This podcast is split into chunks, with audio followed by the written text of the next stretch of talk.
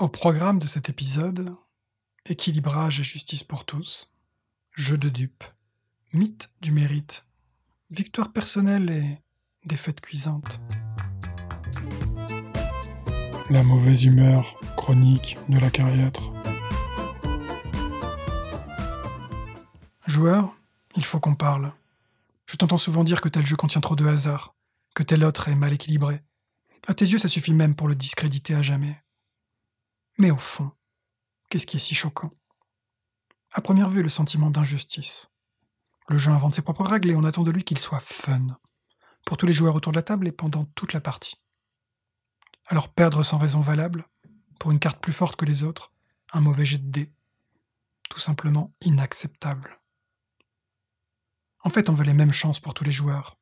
On croit en un jeu juste, plus juste que la réalité. C'est noble. Désolé de te décevoir. C'est faux. Complètement faux. L'équilibre n'existe pas.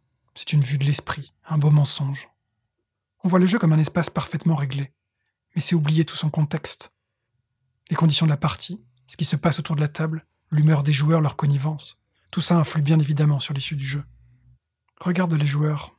Chacun arrive avec son identité, son expérience du jeu de ce soir, celle des jeux en général. Ses compétences personnelles aussi, ses facilités. Tout cela est investi dans le jeu. Que signifie donc la victoire? Qu'un joueur a plus brillé que les autres? Qu'il est plus malin, plus intelligent, plus fort? Plus méritant? Non. La victoire ne prouve qu'une chose, c'est qu'il a gagné selon les termes du jeu. Mais à quoi il la doit? Comment il l'a obtenue? Impossible à savoir. Les joueurs ne sont jamais sur un pied d'égalité. Quand la chance est exclue des mécaniques de jeu, c'est celle de la réalité qui s'impose. La chance qui fait naître avec des prédispositions, si elles existent. Celle qui fait naître dans le bon contexte familial, social, dans le bon pays et à la bonne époque. La chance qui rend la vie plus facile et celle qui donne le courage de poursuivre ses efforts. Celle qui fait réussir, exceller, dépasser. En réalité, la marge de liberté accordée à chacun est très faible.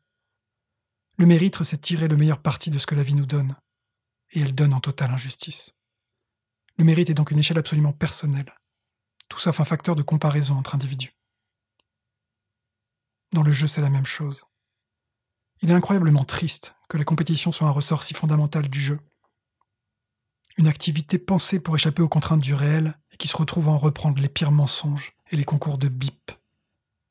Un jeu équilibré est un jeu équilibré pour chaque joueur séparément qui lui offre des opportunités à saisir, des choix intéressants, une partie constructive jusqu'au bout. Une satisfaction finale, un sentiment d'accomplissement, un résultat personnel.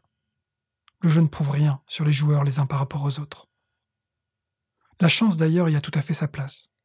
Pour déjouer le déséquilibre naturel, pour partager les opportunités, pour créer de l'intensité et de la surprise. Alors, joueur, quand la partie se termine, savoure ton succès personnel mais n'en tire pas des conclusions hâtives ou une fierté déplacée. Surtout si tu joues contre moi. J'en ai tellement marre de perdre à chaque fois.